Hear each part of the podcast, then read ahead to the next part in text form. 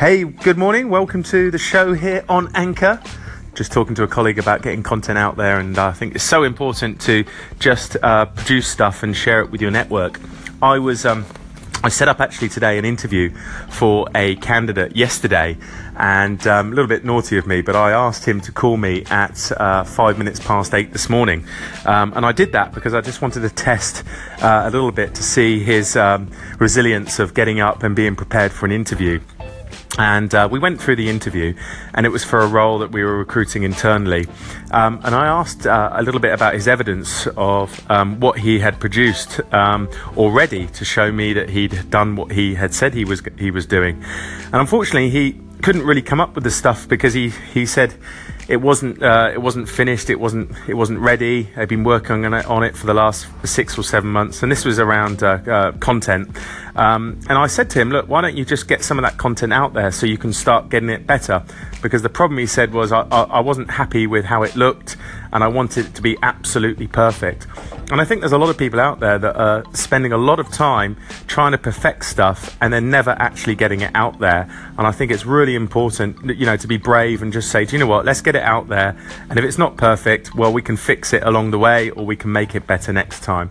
So I set up that interview and as I said, it's a, it's a, it's a technique that some people use to, to, to, to, test people a little bit, but I set it up nice and early. And I also set that interview up for five past eight. So I knew, uh, and bang on five past eight, I got that telephone call. Um, we went through that process, and the final question I asked him was, um, uh, What do you know about us?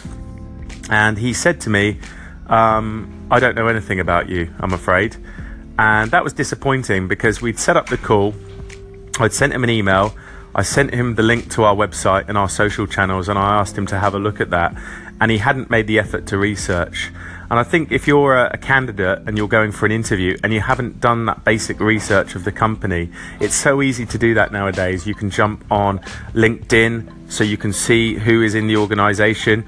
You might even be able to go on Facebook and see the employers of that organization and see the things they like. You can go on all their social channels and you'll get an idea perhaps of what they've been up to and what they've been doing.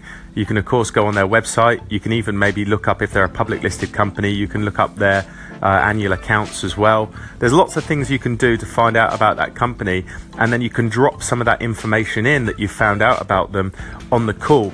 And for me, you know, I had a candidate call the, the, the, day before who had done their research really, really well and had brought up things that I had done and some of my team have done from over a year ago and built it into that conversation. So there's a lot there. That was just from a phone call this morning, and I thought I'd share that with the audience because there's a lot of things that you can do. If you're a candidate preparing for an interview, you can make sure that you're fully prepared and you've got evidence of whatever questions that the interviewee is going to ask you, and um, or the interviewer, sorry, is going to ask you.